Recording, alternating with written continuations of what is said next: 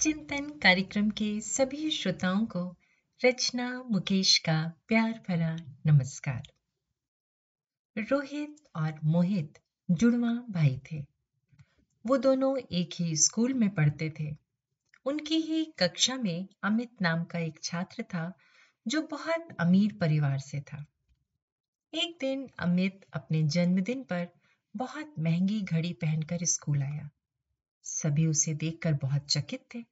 हर कोई उस घड़ी के बारे में बातें कर रहा था कि तभी किसी ने अमित से पूछा, अरे, ये घड़ी तुम्हें किसने दी? मेरे भैया ने मुझे जन्मदिन पर यह घड़ी गिफ्ट की है। अमित ने कहा। ये सुनकर सभी उसके भैया की तारीफ़ करने लगे। हर कोई यही सोच रहा था कि काश उनका भी ऐसा कोई भाई होता। मोहित भी कुछ ऐसा ही सोच रहा था। उसने रोहित से कहा, काश हमारा भी कोई ऐसा भाई होता। पर रोहित की सोच अलग थी। उसने कहा, काश मैं भी ऐसा बड़ा भाई बन पाता। वर्ष गुजरने लगे।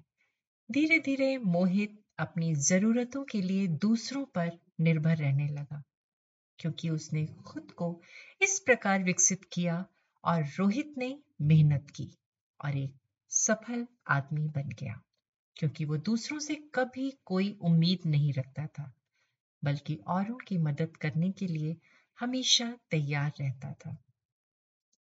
दोनों एक ही परिवार से थे, एक ही वातावरण में पले और बड़े हुए और एक ही प्रकार की शिक्षा प्राप्त की। तो अंतर कहाँ था? अंतर उनके दृष्टिकोण में था।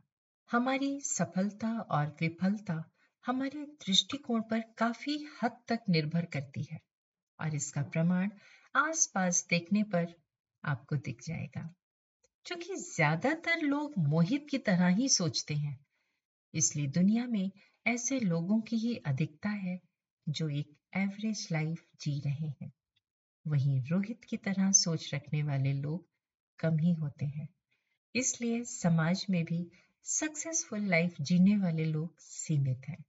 अतः हमें हमेशा सकारात्मक दृष्टिकोण विकसित करने के लिए पूरी कोशिश करनी चाहिए और नकारात्मकता से बचना चाहिए, क्योंकि वो हमारा दृष्टिकोण ही है जो हमारे जीवन को परिभाषित करता है और हमारे भविष्य को निर्धारित करता है।